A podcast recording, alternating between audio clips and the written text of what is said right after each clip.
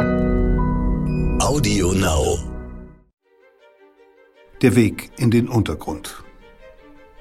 In den 1960er Jahren begehren in Deutschland, vor allem an den Universitäten, viele junge Menschen auf gegen den Kapitalismus, das Schweigen über die NS-Zeit, den Krieg der USA in Vietnam. Doch es bleibt nicht bei politischer Kritik, bei Streiks und Demonstrationen. Gelangweilt von den intellektuellen Debatten der linken Studentenbewegung setzt eine Gruppe um Andreas Bader und Gudrun Enslin auf gewaltsame Aktion. Am 2. April 1968 brennen zwei Kaufhäuser und schon bald werden Menschen sterben. So beginnt die Geschichte der RAF und die der staatlichen Jagd auf die Terrororganisation.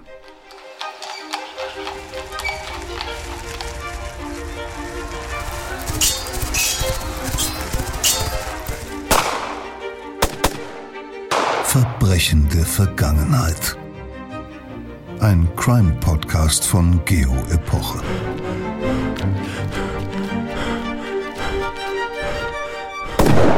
Hallo, herzlich willkommen bei Verbrechen der Vergangenheit, dem Podcast, der sich Unrechtstaten aus allen Abschnitten der Menschheitsgeschichte widmet und sie in jeder Folge mitnimmt auf eine spannende und lehrreiche Zeitreise. Ich bin Insa Bethke, Redakteurin bei dem Geschichtsmagazin Geopoche, wo Verbrechen der Vergangenheit entsteht. Dieses Mal nehmen wir uns ein dunkles Kapitel der bundesrepublikanischen Geschichte vor. Und zwar sind wir in den Jahren 1968 bis 72, als der Staat hinter der sogenannten ersten Generation der RAF um Andreas Bader, Ulrike Meinhoff und Gudrun Enzlin her war. Wie ihre ersten Gewaltaktionen aussahen, wie Andreas Bader dafür in Haft kam und dann spektakulär wieder befreit wurde, wie die sogenannte Bader-Meinhof-Bande, wie Polizei und Medien sie nannte, schließlich in einem Militärcamp der Fatah in Jordanien landete. Das alles hören wir gleich ausführlich. Wie es dazu kommen konnte, darüber spreche ich vorher mit meiner Kollegin Gesa Gottschalk. Sie hat die Geo-Poche-Ausgabe zur RAF konzipiert und betreut und sich ähm, in dem Zuge sehr mit der Materie beschäftigt. Ja, Gesa, erklär gern mal, woher diese ähm, Gewalt, was trieb Menschen, junge Menschen dazu, die ähm, im Frieden aufgewachsen sind, ähm, die erste Generation nach dem Zweiten Weltkrieg, die ähm, ja friedlich aufgewachsen ist. Was trieb diese Menschen dazu, sich der Gewalt hinzugeben, freiwillig? Ich glaube, man muss äh, ein bisschen die Bundesrepublik in dieser Zeit ähm, verstehen. Also wir müssen da ein bisschen ausholen und verstehen, wie diese jungen Menschen, die da in ihren Zwanzigern sind, Ende der 60er aufgewachsen sind. Ähm, das ist die erste Generation, die die Nazi-Zeit nicht mehr nicht bewusst erlebt hat. Also die waren entweder sehr klein oder noch gar nicht geboren, als der Krieg zu Ende ging. Ähm, es ist ja nicht die erste rebellische Nachkriegsgeneration. Es gab die, die sozusagen HJ und Jungvolk durchlaufen haben und diesen Systembruch miterlebt haben.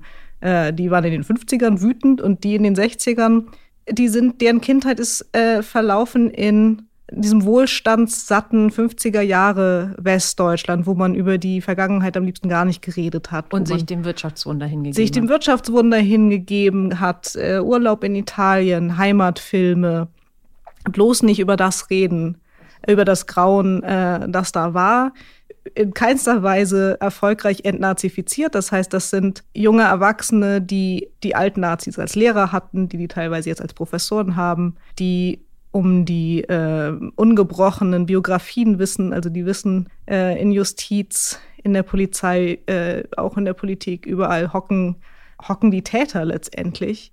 Äh, gleichzeitig findet, die, findet erstmals sowas wie eine Aufarbeitung statt, Auschwitz-Prozesse. Es kommt alles ans Licht, was da eigentlich war vor äh, etwas über 20 Jahren. Also die sind sehr wütend auf ihre Vätergeneration und, und, und verachten, verachten diese, diese Vätergeneration. Das ist das eine. Dann ist die, hat die Bundesrepublik sich ja ziemlich früh, ziemlich kompromisslos an den Westen angebunden. Mhm. Ganz klar, die Westbindung war irgendwie, äh, hat sich Adenauer sehr klar für entschieden. Ähm, jetzt haben wir den Vietnamkrieg, wo also der große, nette Bruder USA, der uns befreit hat, 45, ähm, Napalm auf Zivilisten letztendlich wirft. Äh, ein bestens dokumentierter Krieg, wo eben die, äh, wo Kameras dabei sind und die, und die Fotos gehen um die Welt. In Kuba haben die Kommunisten gewonnen. Äh, das ist so diese Gemengelage. Also sie, äh, sie sind wütend auf die, auf die Nazi-Väter. Sie haben das Gefühl, also die Linken unter den, unter den jungen Menschen haben das Gefühl, hier geht gerade was und da, da finden neue Verbrechen statt und wir sind jetzt sozusagen in der Lage, wir haben, konnten damals keinen Widerstand leisten, weil wir noch nicht geboren waren, aber jetzt müssen wir überall da, wo der, wo der neue Faschismus äh, sein Haupt erhebt, müssen wir gegen ähm, vorgehen. Aber es sind eben nur einige gewesen, die sich dann für die Gewalt entschieden haben. Warum, warum kam es dazu bei einigen? Die Stimmung kippt insgesamt, glaube ich, durch die Ereignisse in Berlin. Also wir haben äh, Westberlin ist ja so eine Insel, ähm, wo man eben aus der aus dieser bedrückenden Enge seiner westdeutschen Provinznester und Herkunftsfamilien hingehen kann. Die Kriegsdienstverweigerer äh, kommen dahin. Viele schreiben sich an der Freien Universität an und ein und so weiter. Deswegen ist, ist Westberlin so eine so eine Experimentieroase ein bisschen, wo sich einfach wahnsinnig viele Mitglieder dieser Szene ähm, treffen. Gleichzeitig Frontstadt des Kalten Krieges, Verlagssitz des Springer Verlags, der in diesen ganzen Debatten ganz fest natürlich auf der anderen Seite steht. Und dann haben wir 67 die Proteste gegen den Besuch des Schahs. Kannst du das kurz einordnen, was da passiert ist? Ja, der Schah äh, ist zum, zum Staatsbesuch äh, in der Bundesrepublik, äh, kommt nach Berlin und die, es gibt, gibt große Demonstrationen gegen ihn und der private Sicherheitsdienst des Schahs, äh, die sogenannten Prügelperser, dürfen von der Westberliner Polizei ungehindert mit, mit Dachlatten äh, letztendlich auf die, auf die Studierenden äh, einprügeln und, und so weiter.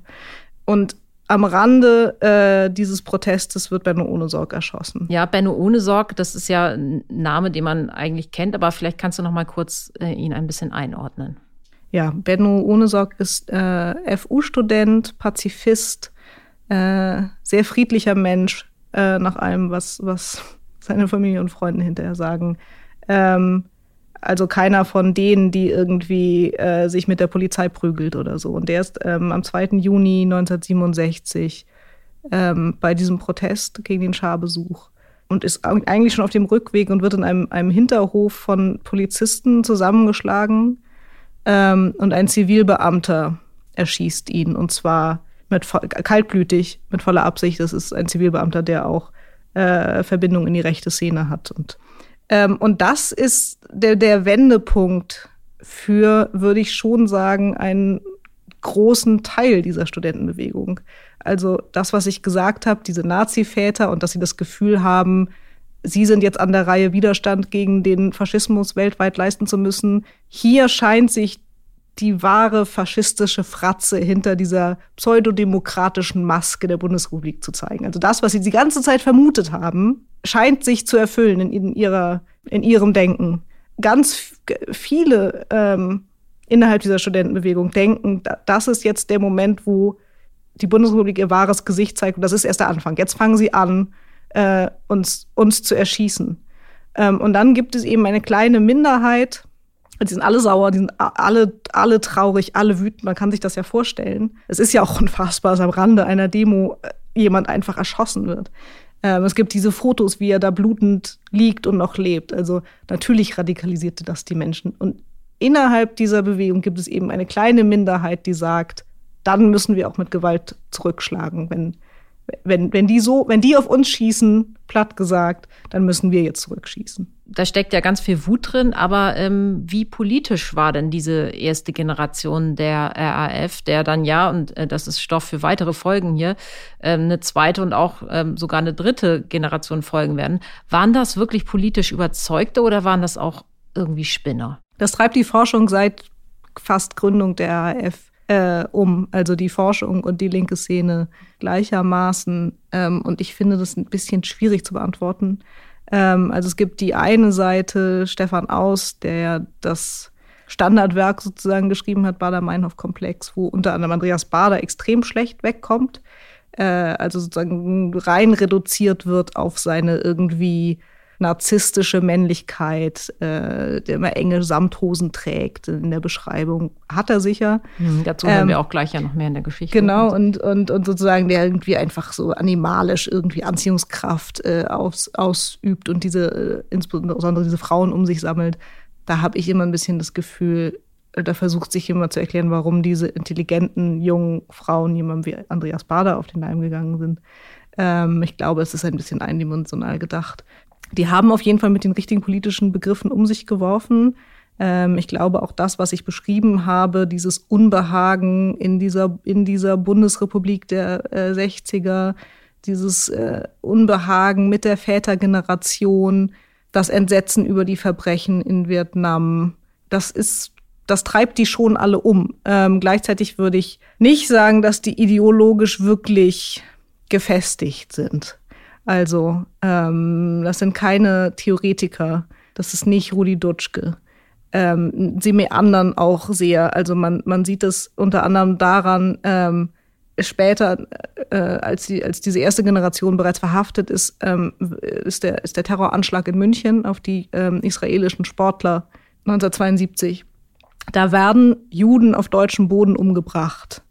So muss man das ja sagen. Und äh, äh, die, diese erste Generation der AF verbiegt sich, um das äh, ideologisch irgendwie entschuldigen, rechtfertigen zu können, warum jetzt die, diese israelischen Sportler auf der falschen Seite ähm, standen. Und dann sozusagen in dem Moment, wenn man, wenn man, wenn man das liest und, und auch andere Kassiber, ähm, was die so von sich geben schriftlich, muss man sagen, das ist eben in keinster Weise stringent und für mich letztlich auch verlogen, einerseits sozusagen gegen den faschistischen Staat kämpfen zu wollen, äh, und sich selbst als links zu bezeichnen und dann eben ähm, mit palästinensischen Terrororganisationen zusammenzuarbeiten und, und erneuten Mord an Juden in Deutschland äh, zu rechtfertigen.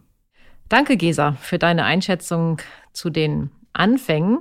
Äh, wie es losging mit der RAF, auch wie sie überhaupt zu ihrem Namen kam, das hören wir jetzt. Der Weg in den Untergrund. Eine historische Reportage von Jörg-Uwe Albig. Es liest Peter Kämpfe.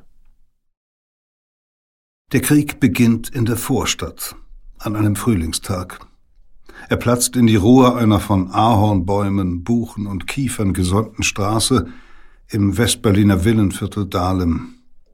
In ein Idyll aus dreistöckigen Herrschaftshäusern der Jahrhundertwende, umgeben von weitläufigen Gärten, umfriedet von Hecken, Natursteinmauern und schmiedeeisernen Zäunen.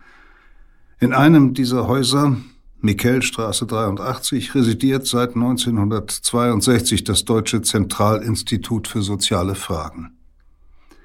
Am 14. Mai 1970 führen zwei Justizwachtmeister um 9.45 Uhr einen Häftling der Strafanstalt Tegel in den Lesesaal im Erdgeschoss des Instituts. Der Gefangene heißt Andreas Bader und hat wegen Versuch der menschengefährdender Brandstiftung noch 22 Monate Haft abzusitzen.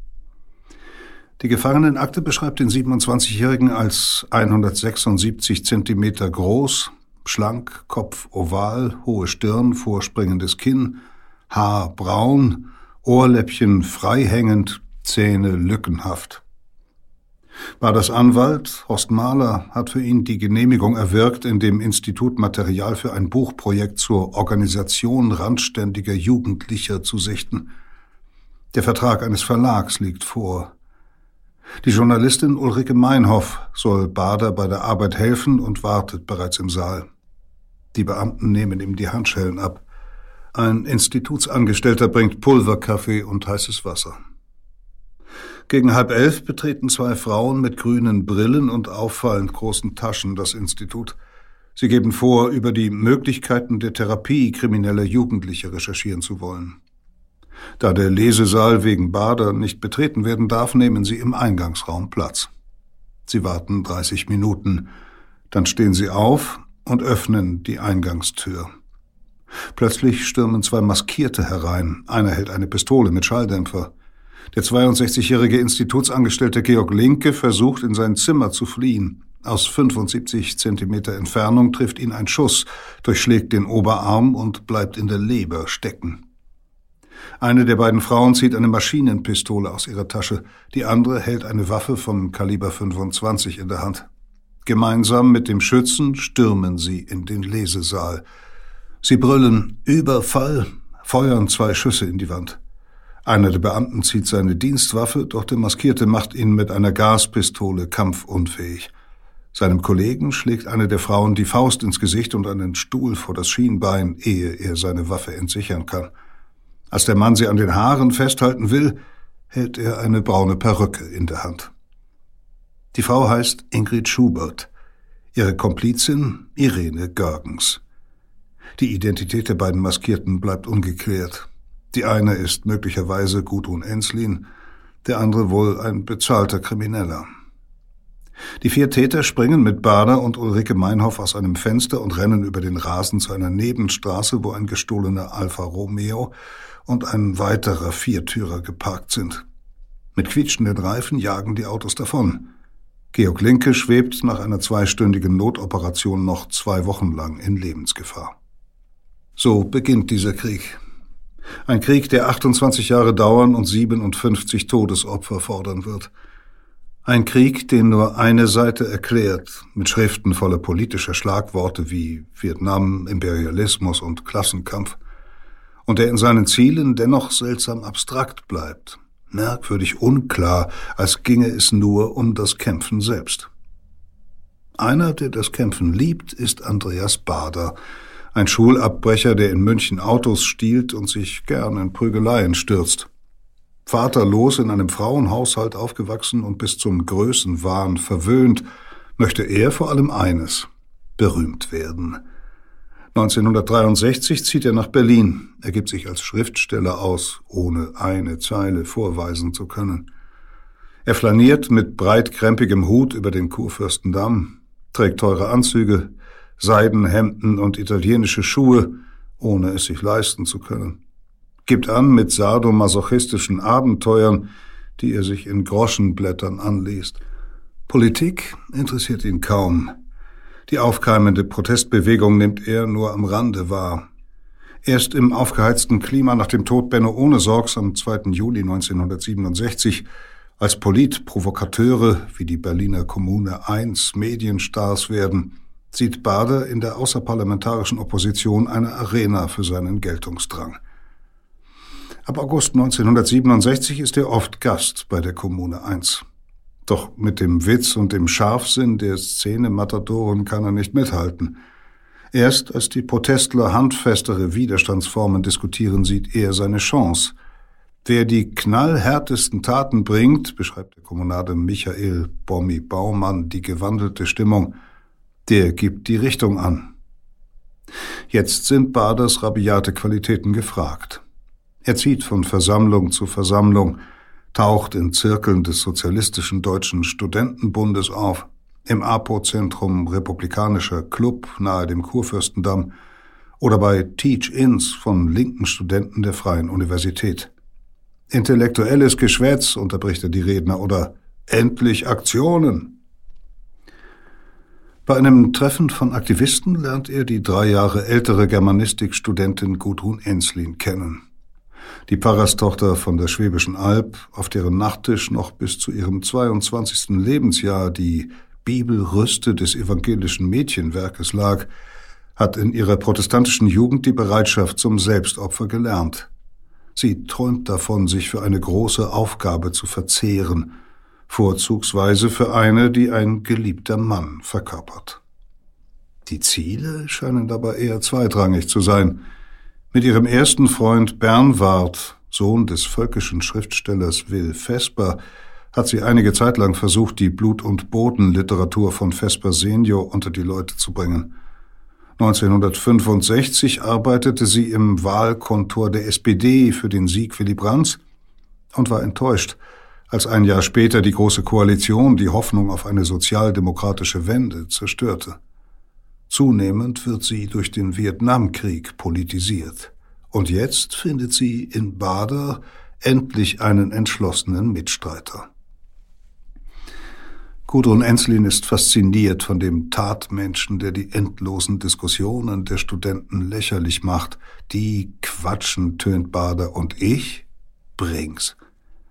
Sein Macho-Charme betönt sie derart, dass sie Anfang 1968 den zarten Bernward Vesper, mit dem sie einen neun Monate alten Sohn hat, für den Rabauken verlässt. Gemeinsam brechen die zwei im Frühjahr zu einer Art radikaler Flitterwochen durch Westdeutschland auf, an deren Ende sie mit dem Theaterleiter Horst Söhnlein und dem verkrachten Kunststudenten Torwart Proll in zwei Frankfurter Kaufhäusern Brandbomben legen. Am 2. April 1968 bricht um 23.53 Uhr im dritten Obergeschoss des Kaufhauses Schneider in der Möbelabteilung und kurz darauf im ersten Obergeschoss Damen-Oberbekleidung Feuer aus. Kurz nach Mitternacht brennt es auch im Kaufhof nahe der Polizeihauptwache. Die Aktion ist als makabre Kommentar zu einer der größten zivilen Katastrophen im Nachkriegseuropa gedacht, dem Großbrand im Kaufhaus à l'Innovation in Brüssel, bei dem im Mai 1967 mehr als 250 Menschen starben und Hunderte verletzt wurden. Kurz darauf hatte die Kommune 1 Flugblätter verteilt, die das Inferno zum Protest Großhappening gegen den Vietnamkrieg umdeuteten und fragten, wann brennen die Berliner Kaufhäuser? Ein finsterer Witz, den der Staatsanwalt als Aufruf zur Brandstiftung verstand, ein Gericht dagegen als surrealistische Aktion von der Kunstfreiheit gedeckt. Und so bleibt es dem Quartett um Bader vorbehalten, den Appell zum Zündeln wörtlich zu nehmen. Es ist, als legten Bader und Enslin es geradezu darauf an, gefasst zu werden. Am helllichten Tag, demonstrativ fröhlich und in abgerissener Kluft, toben sie durch die Etagen des Kaufhauses Schneider, testen Camping liegen, laufen abgestellte Rolltreppen hoch. Kurz vor Ladenschluss legen sie Brandsätze mit Zeitzünder, kommen lachend und Händchen haltend zurück. Und als sie bereits zwei Tage später festgenommen werden, verraten vom Freund einer Bekannten, bei der sie in der Brandnacht Unterschlupf gefunden haben, kann sich das Personal des Kaufhauses gut an die auffälligen Kunden erinnern und identifiziert sie sofort. In Untersuchungshaft leugnet das Quartett jede Tatbeteiligung. Erst als der Richter in der Verhandlung durchblicken lässt, dass er ohne ein Geständnis harte Strafen verhängen müsse, gestehen Enslin und Bader. Dann berufen sie sich auf ihr Gewissen und auf den Vietnamkrieg.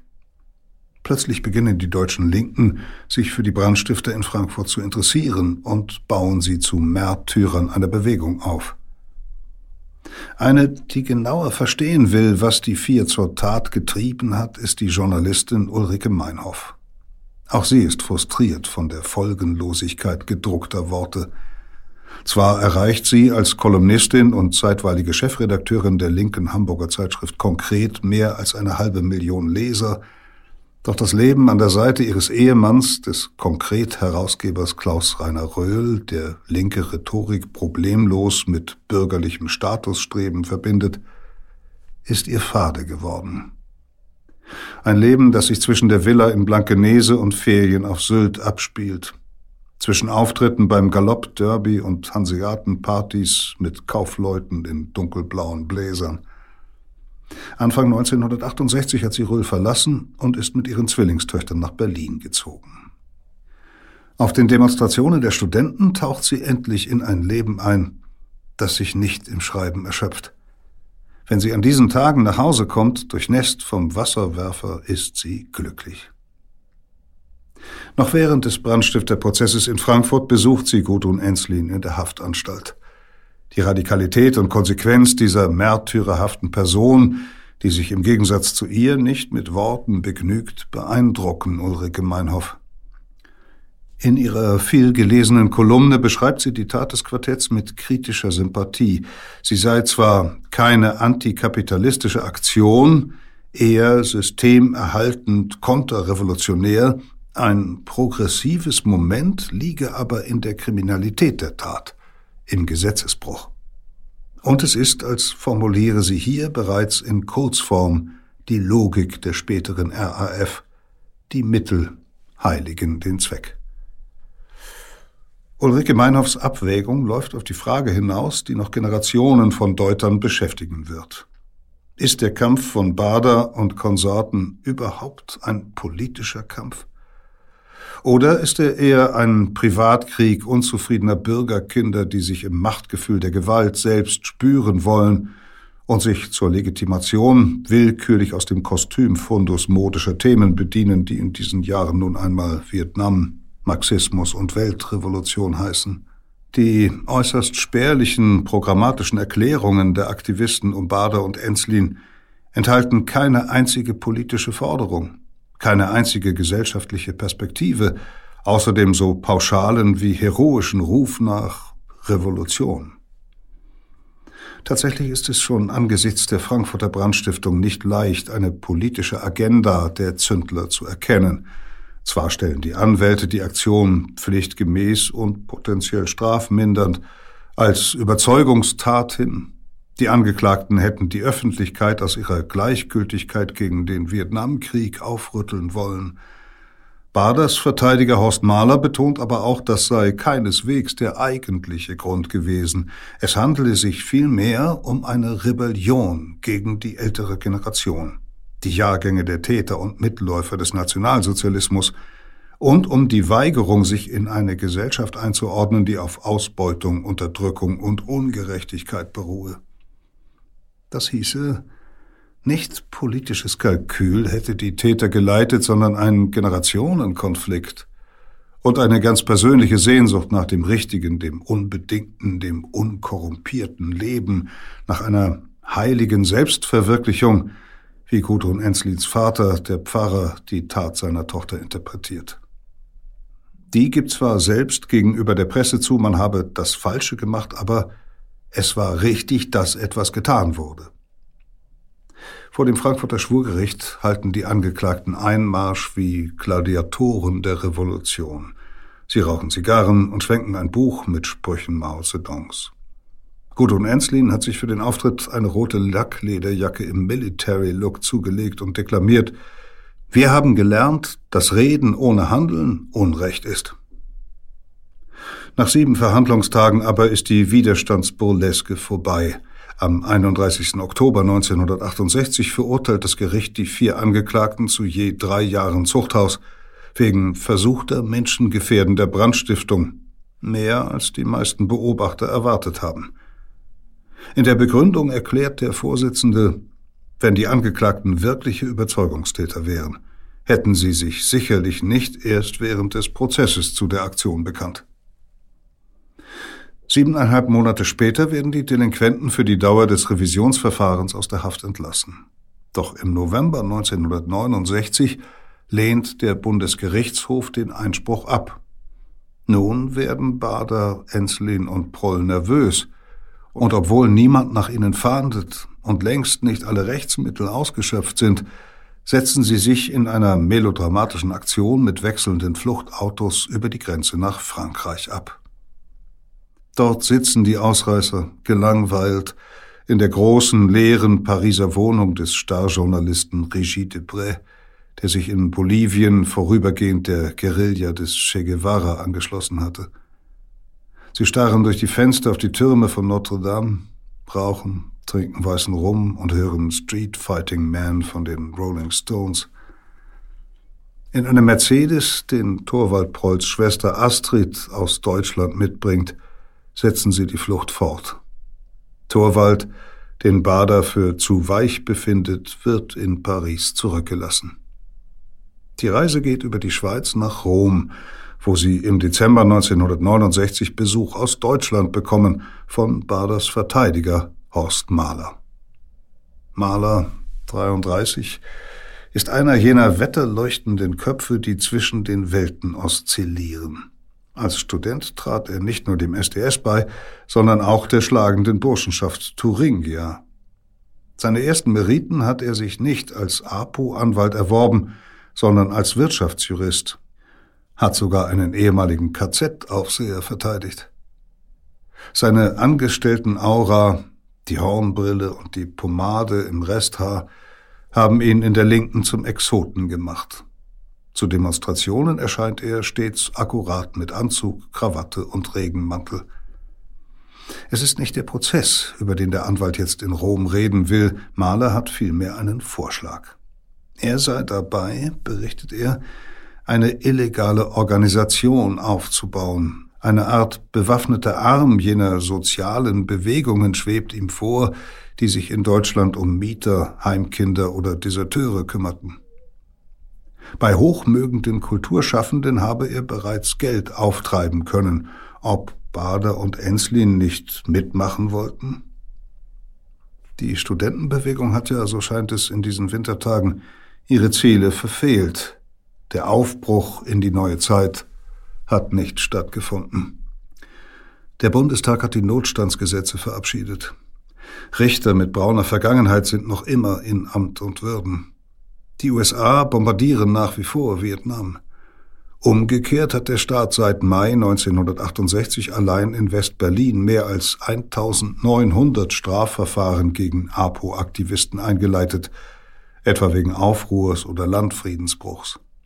Die meisten werden Ende 1969 durch eine Amnestie der sozialliberalen Koalition eingestellt. Viele Studenten ziehen sich enttäuscht von der Straße in die Hörsäle zurück und widmen sich ihren Karrieren. Andere lassen sich die Haare schneiden, gehen zur Agitation in die Betriebe, verkapseln sich in immer kleineren und immer rigideren kommunistischen Sekten, die sich mit immer verrätselteren Namen voneinander abgrenzen. KB, KBW, KPDAO, KABD, KPDML.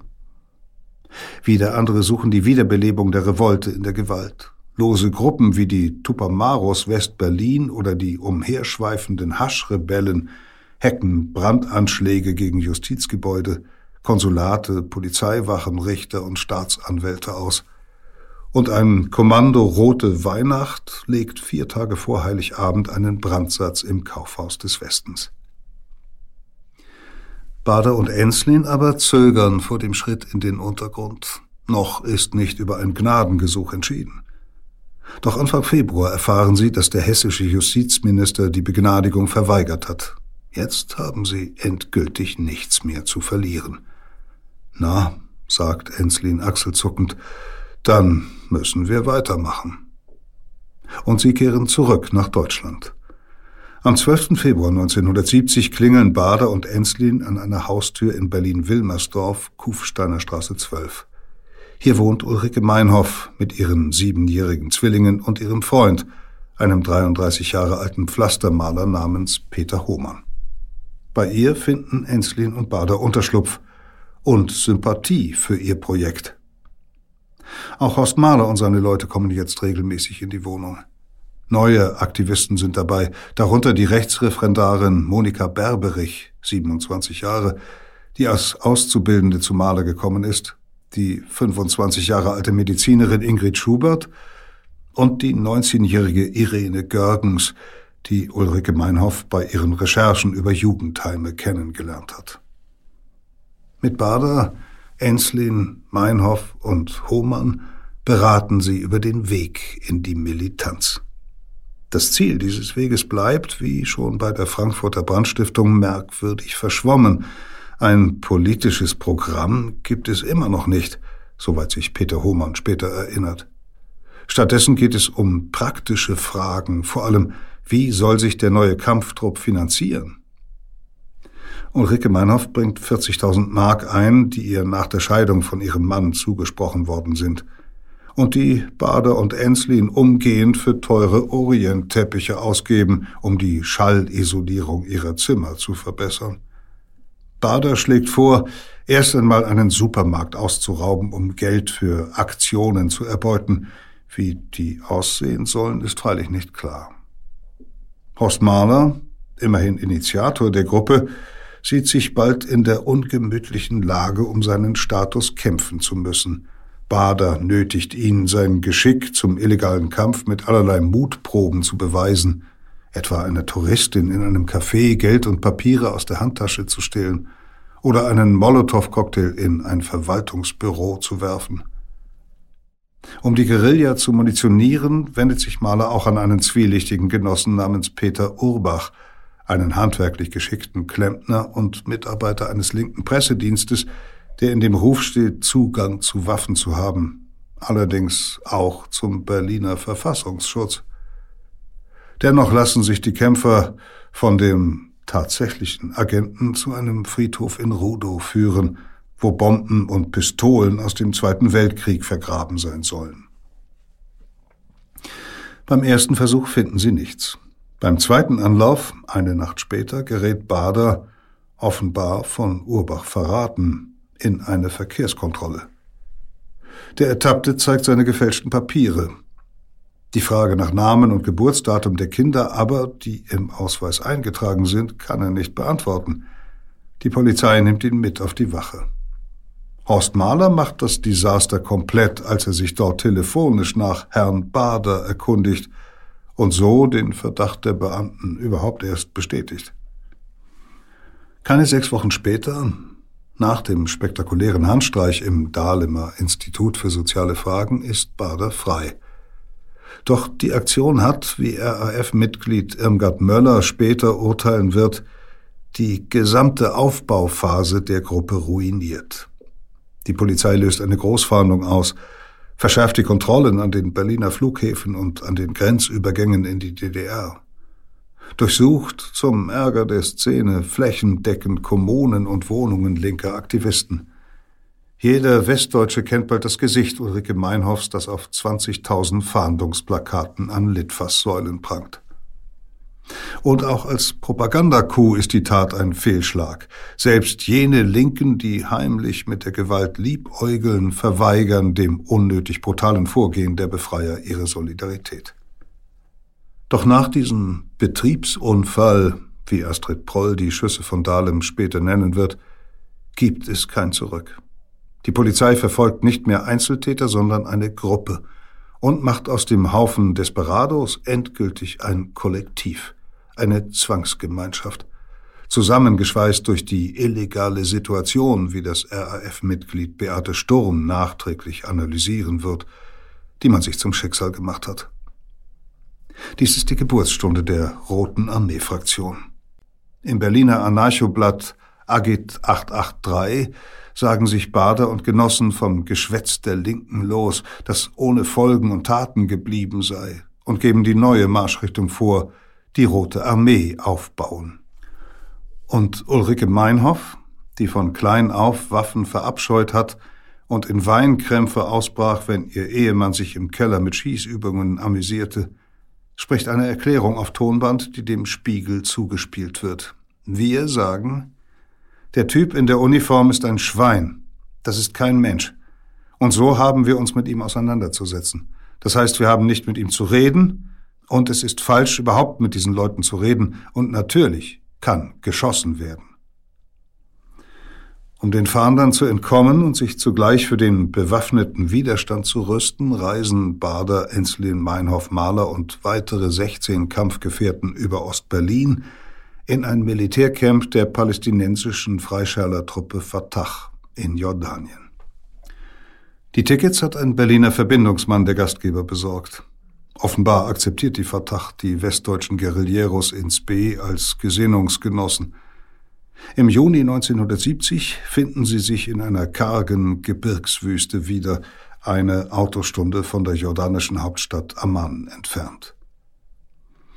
Dass Menschen, die vorgeben, den Faschismus zu bekämpfen, sich einer Gruppe andienen, die sich die Vernichtung von Juden auf die Fahnen schreibt, erscheint paradox – doch seit dem Sechstagekrieg 1967 zwischen Israel und seinen Nachbarstaaten Ägypten, Jordanien und Syrien, bei dem Israel sich mit einem Präventivschlag große Gebietsgewinne verschafft hat, ist die bis dahin israelfreundliche Haltung der Linken gekippt. Jetzt gilt der Staat der verfolgten Juden manchen selbst als Verfolger, der zudem mit der verhassten imperialistischen Macht USA im Bunde stehe.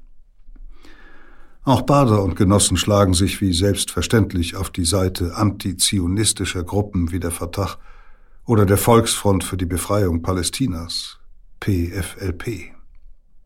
1972 wird Meinhof gar die Geiselnahme von israelischen Sportlern durch ein palästinensisches Kommando während der Olympischen Spiele in München als gleichzeitig antiimperialistisch, antifaschistisch und internationalistisch feiern. Doch die kargen Steinbaracken, die eintönige Diät aus Reis und Konservenfleisch aus UN-Beständen und die öde Routine aus Handgranaten werfen, Dauerlauf und Robben durchs Gelände kühlen die antizionistische Kameradschaft zwischen den Deutschen und den Palästinensern bald ab. Schon die Verständigung ist ein Problem für die Novizen, von denen nur Gudrun Enslin fließend Englisch spricht. Und ständig gibt es Streit zwischen den einheimischen Kämpfern und den Terrortouristen aus Deutschland, die nur Ansprüche stellen, etwa den im Lager einen Cola-Automaten aufstellen zu lassen. Am Schießen aber finden sie Freude.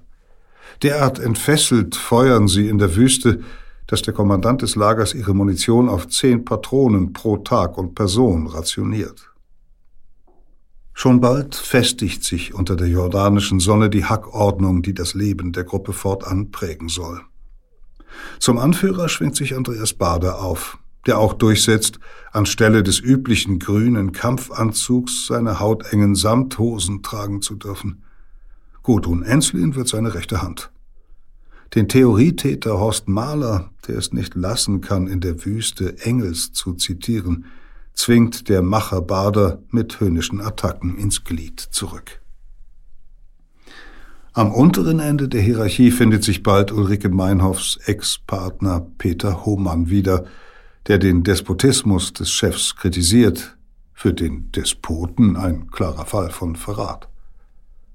Auf Baders Anklage hin verurteilt ein rasch einberufenes Volksgericht den unsicheren Genossen zum Tod. Als ihm Astrid Proll eines Nachts wortlos eine Patrone zeigt, weiß Hohmann, was die Stunde geschlagen hat. Doch auch die palästinensischen Lagerleiter erfahren von der geplanten Exekution. Umgehend entwaffnen sie die schwierigen Rekruten und schicken sie bald darauf nach Hause. Nach der Rückkehr taucht Peter Hohmann in Hamburg unter und stellt sich über ein Jahr später der Polizei. An eine politische Mission der RAF-Anführer glaubt er nicht mehr. Und Bader ist für ihn nur noch eine Figur aus einem schlechten Roman des 19. Jahrhunderts. Die anderen bauen derweil in Berlin nach Rezepten aus dem Mini-Handbuch des Stadtguerilleros des brasilianischen Untergrundkämpfers Carlos Marighella die Logistik ihrer Armee auf. Sie richten eine Fälscherwerkstatt ein, die Ausweise, Pässe und Kraftfahrzeugscheine herstellt. Sie mieten vier konspirative Wohnungen als Aktionsbasis an. Und sie stellen einen Fuhrpark zusammen, 18 Fahrzeuge, meist PS-starke Wagen der Marken Mercedes oder BMW, gestohlen oder mit falschen Papieren gemietet. Schnelle Autos sind Baders Passion. Noch als sein Steckbrief aushängt, kann er es nicht lassen, mit überhöhter Geschwindigkeit durch Berlin zu jagen. Mit den Ideen der Studentenbewegung hat der einsame Kampf der RAF nicht mehr viel gemein. An die Stelle der antiautoritären Gehorsamsallergie der APO setzt die Stadtguerilla die Befehlsgewalt des Kaders, ein Führungsprinzip, an dessen Spitze Bader steht, ein Erlöser, klar, stark, unversöhnlich, entschlossen, wie Gudrun Enslin ihn später verherrlichen wird, über das, was er ist, konnten wir uns bestimmen.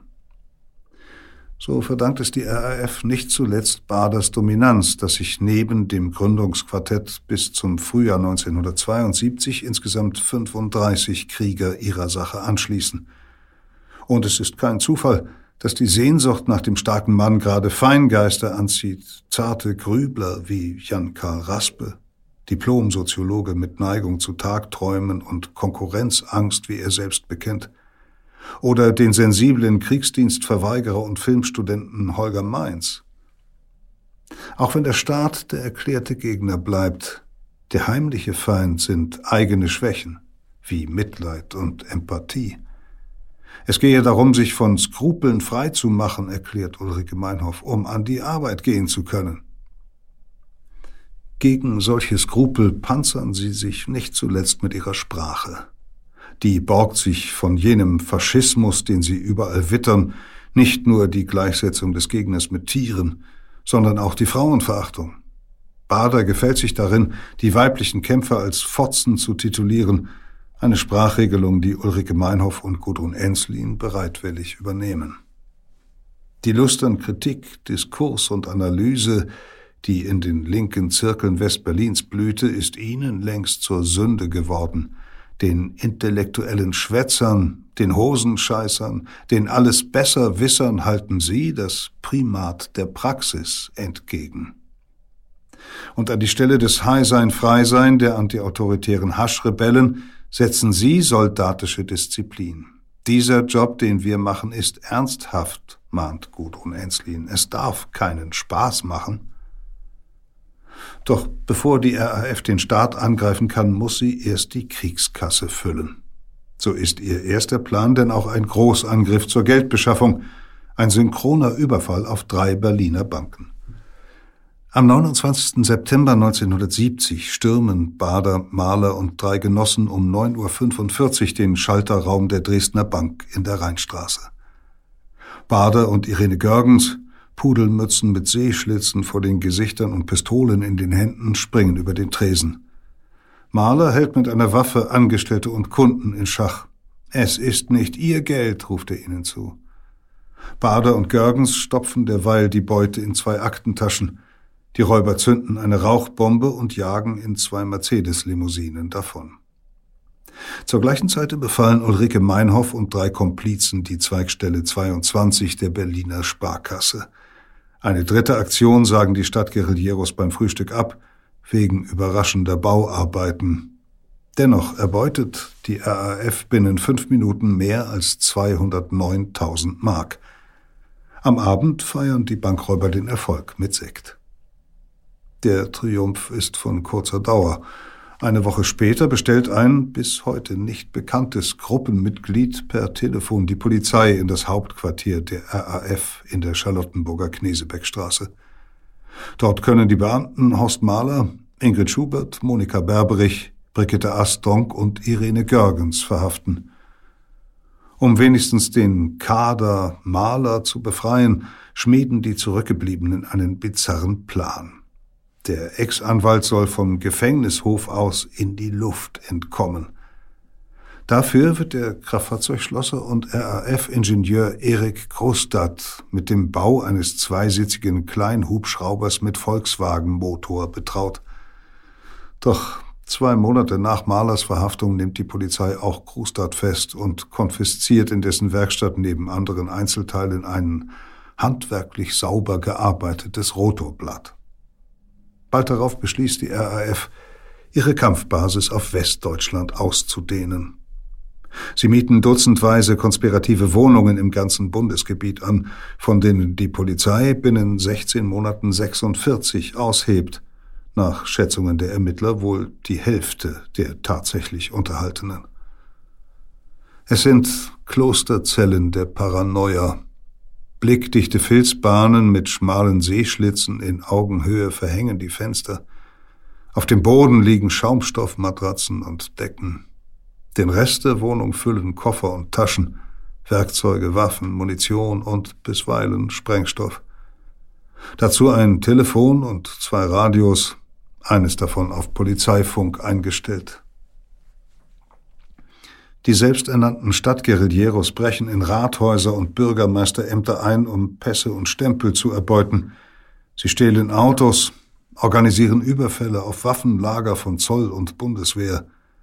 Doch immer wieder vereiteln Zufälle den Erfolg, ein Unfall bei der Anfahrt, eine unerwartete Polizeikontrolle, ein defekter Auspuff. Zu Weihnachten 1970 zieht Ulrike Meinhoff in einer Stuttgarter Villa ernüchtert Bilanz. Sie beklagt diese planlose Rumrennerei, dieses Hetzen und schimpft, wenn es nicht weitergeht, dann müssen wir Fehler gemacht haben. Bader fährt ihr über den Mund. Klar sind Fehler gemacht worden, herrscht er, aber von Einzelnen, nicht von der Gruppe. Und schwört seine Mitstreiter auf verstärkte Effizienz ein. Künftig müssen wir blitzartig handeln. Immerhin gelingt es der Bader-Meinhof-Bande, wie die Truppe inzwischen von Polizei und Medien genannt wird, 1971 bei Banküberfällen in Kassel, Hannover, Kaiserslautern und Ludwigshafen mehr als 730.000 Mark zu erbeuten. In einer programmatischen Erklärung blasen die Räuber ihre Beutezüge zu Enteignungsaktionen auf. Zum ersten Mal lancieren sie jetzt auch öffentlich ihren Kriegsnamen Rote Armee Fraktion und ihr Logo den Stern mit der Heckler und Koch Maschinenpistole, seit 1966 die Standardwaffe der westdeutschen Polizei. Bei aller Umsturzrhetorik geht es nun, wie der Sozialforscher Jan Philipp Remzmar vermutet, womöglich längst nicht mehr um Politik. Vielmehr liefere der Terror seinen Adepten eine Lebensform und zugleich eine Todesteleologie, die erst im Untergang Erfüllung finde. Die Physikstudentin Beate Sturm etwa, die Ende 1970 mit 19 Jahren zur RAF stößt, wird zugeben, ihr Geschmack am Abenteuer habe sie in den Terror geführt. Die Praxis mit der Waffe habe was Faszinierendes, wenn man ein ganzes Leben lang geredet hat, Theorien gehört und Formeln geschrieben. Der Alltag im Untergrund freilich macht die Hoffnungen auf ein aufregendes Leben oft schnell zunichte. Beate Sturm etwa, die den rüden Umgangston und die Hierarchie in der Gruppe bemängelt, verlässt Anfang 1971 die RAF und kehrt zu ihren Eltern nach Leverkusen zurück. Der Psychologiestudent Klaus Jünschke, nach eigener Aussage mit hoher Opferbereitschaft zur RAF gestoßen, verzweifelt an der täglichen Routine. Man geht zur Stadtguerilla, wird er sich erinnern, und dann bist du dabei, die Wohnung herzurichten, vier Wochen lang. Und ewig muss man einkaufen, die Sachen, die gebraucht werden. Das ist 99 Prozent dessen, was gemacht wird. Margaret Schiller, ebenfalls Psychologiestudentin, bekommt mit drei anderen Novizen eine kleine Wohnung in Hamburg zugewiesen, von der aus sie zu Kundschafterdiensten im Großraum Hannover aufbricht.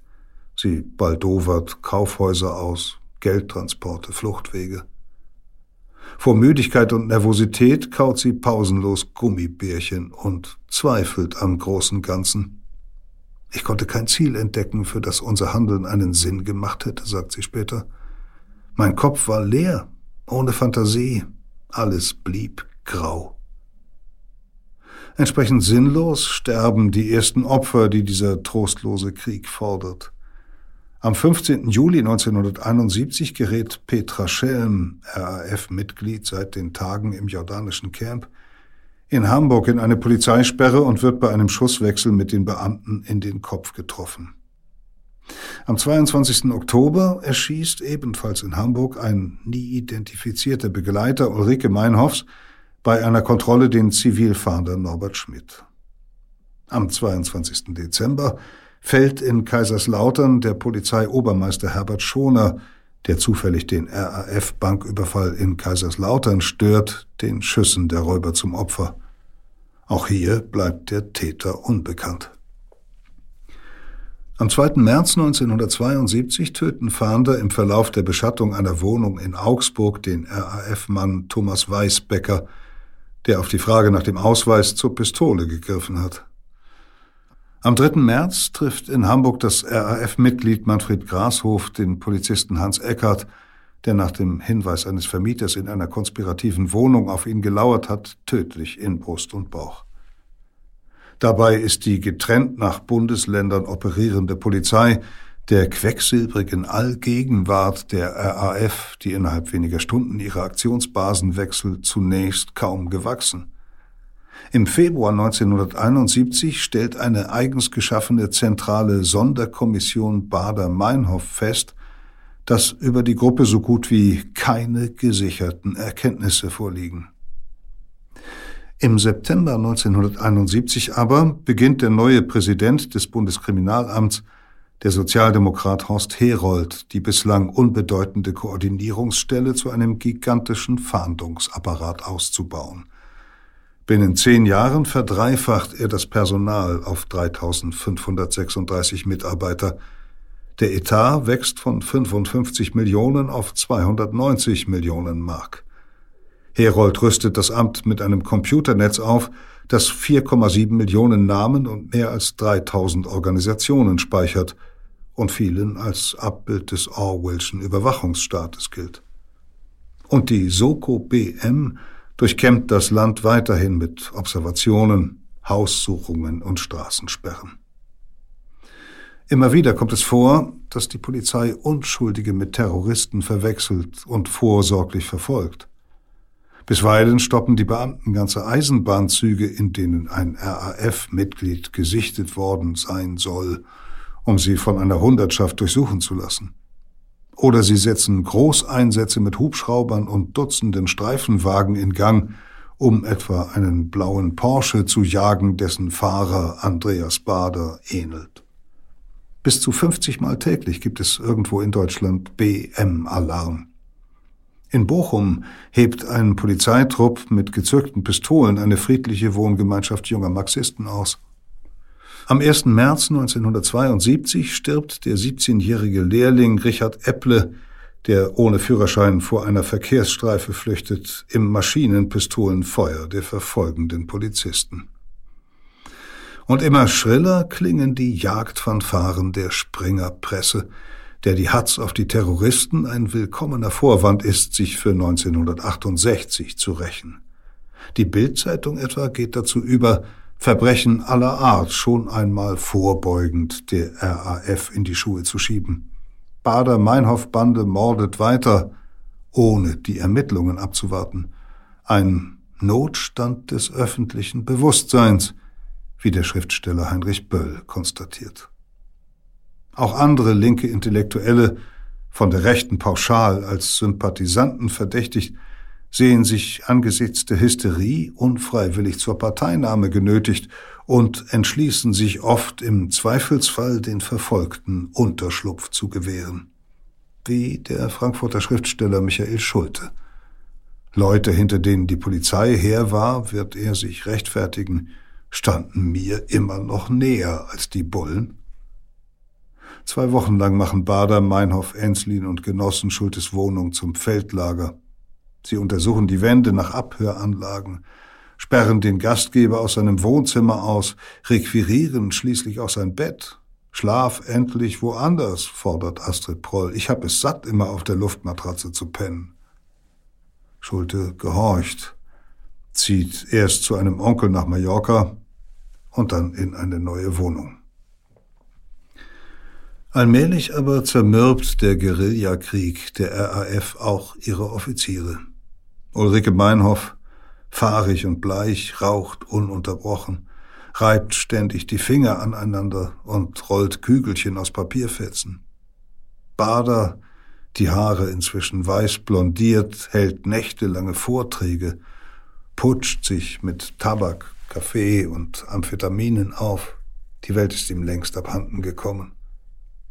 Und Gudrun Enslin schwört ihre Armee mit eingefallenem Blick auf das heroische Sterben ein. Wer weiß, wer von uns in einem Jahr noch lebt. Im Januar 1972 meldet die Bildzeitung dann eine Sensation. Die Kapitulation Andreas Baders. Über einen Mittelsmann habe er angeboten, den Kampf aufzugeben und umfassend auszusagen, falls ihm dafür Straffreiheit gewährt werde. Die Fehlinformation fährt wie ein Blitz in den düsteren Leerlauf der Revolutionäre. Der Gruppenchef beeilt sich, die Nachricht zu dementieren. Ich denke nicht daran, mich zu stellen, lässt er, beglaubigt mit Signatur und Fingerabdruck wissen. Der Kampf, fügt er hinzu, hat erst begonnen. Es ist, als habe die Meldung eine Art Torschlusspanik bei den Kriegern ausgelöst. Fieberhaft planen sie jetzt einen Großschlag, der endlich den Feind ins Herz treffen soll, den Staat, die US-Streitkräfte, den Springer Verlag. In einer Wohnung in Frankfurt mahlen sie Holzkohle, Ammonium und Kaliumnitrat in Kaffeemühlen zu Pulver, mischen die Zutaten und füllen sie in leere elf Kilogramm Gasflaschen. Nach zwei Monaten stehen hunderte Kilogramm Sprengstoff bereit. Am 11. Mai, kurz vor 19 Uhr, explodieren zwei Bomben in der Eingangshalle zum Frankfurter Hauptquartier des 5. Korps der US-Armee, eine dritte im Windfang zum Offizierscasino. Metallsplitter töten Oberstleutnant Paul A. Bloomquist. 13 Personen werden verletzt. Einen Tag später geht gegen Mittag eine Bombe im vierten Stock der Augsburger Polizeidirektion hoch, zwei Stunden später eine weitere auf dem Parkplatz des Landeskriminalamts in München. Zehn Menschen kommen zu Schaden, darunter ein Junge, der auf der Straße mit seinem Roller vorbeifährt. Am 15. Mai detoniert in Karlsruhe ein Sprengsatz unter dem VW des für die RAF zuständigen Bundesrichters Wolfgang Buddenberg und verwundet dessen Frau schwer. Der Richter selbst ist an diesem Morgen zu Fuß zur Arbeit gegangen. Am 19. Mai verletzten zwei Bomben im Hamburger Bürohaus des Axel Springer Verlags 38 Arbeiter und Angestellte. Drei weitere Sprengsätze, davon zwei auf dem Flur mit dem Büro des Verlegers, zünden nicht. Am 24. Mai deponiert die RAF zwei sprengstoffgefüllte Autos mit amerikanischen Kennzeichen auf dem Gelände des Hauptquartiers der europäischen US-Streitkräfte in Heidelberg. Um 18.10 Uhr explodieren die Bomben und töten die Soldaten Clyde R. Bonner, Charles L. Peck und Ronald A. Woodward. Fünf weitere Menschen werden verletzt. Die Bilanz der Mai-Offensive ist menschenverachtend und extrem blutig. Elf Bomben, vier Tote und 74 Verletzte. Das Bekennerschreiben der RAF zeigt, wie weit sich die Gruppe bereits vom linken Konsens entfernt hat. Nicht nur mit Auschwitz rechtfertigt sie den Heidelberger Anschlag, sondern auch mit Dresden und Hamburg, jenen alliierten Weltkriegsbombardements, die gewöhnlich der nationalen Rechten als Unrechtschiffre dienen. Die Polizei orchestriert eine Woche nach dem letzten Anschlag die größte Fahndungsaktion, die die Bundesrepublik je erlebt hat.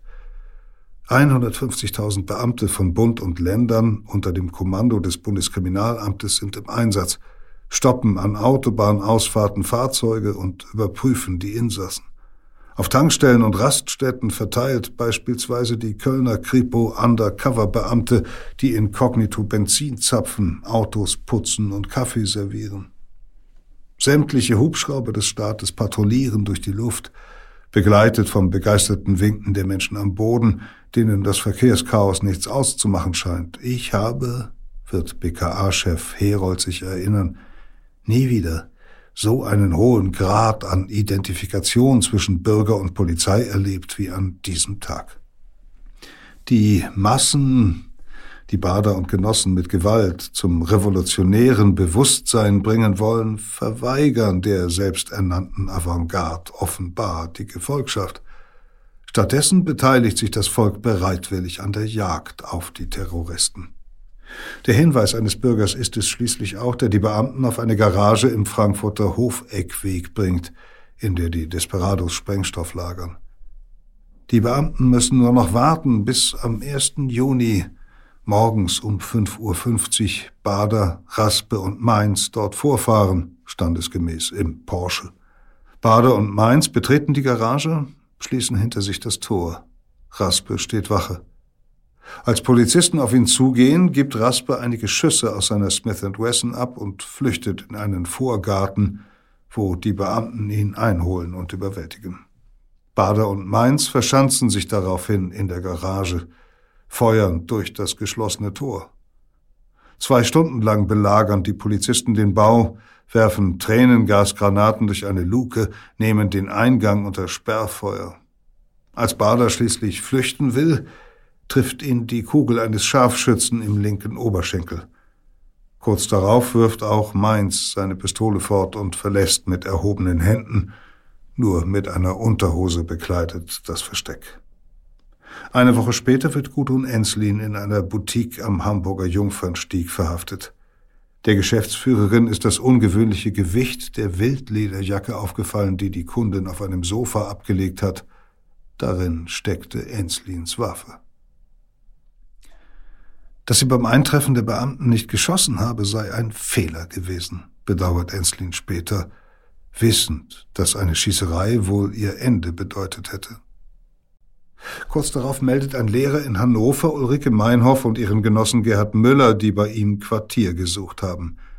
Die Polizei ergreift das Duo am 15. Juni.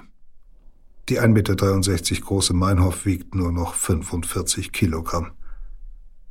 Bis zum Juli 1972 wird auch der Rest der Truppe verhaftet, mit Ausnahme von Ingeborg Barth und Angela Luther, die unauffindbar sind. Innenminister Hans-Dietrich Genscher verkündet, der Terrorismus sei besiegt. Nach kaum mehr als zwei Jahren im Untergrund ist von der ersten Generation der RAF nichts mehr übrig.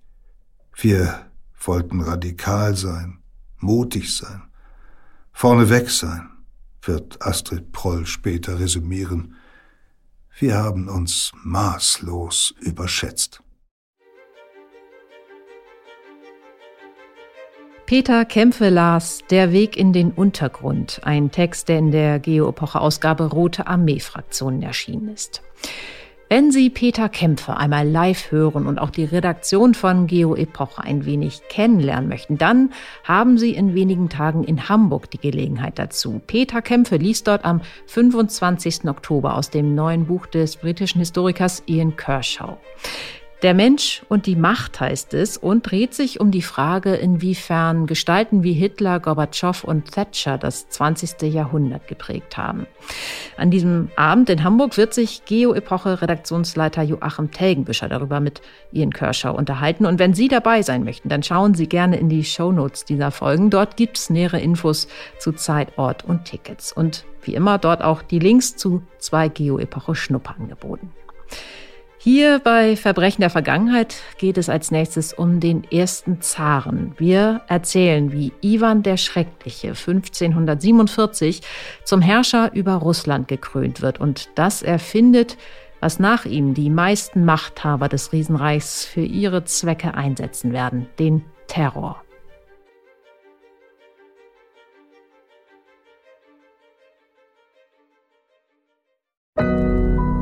Audio Now.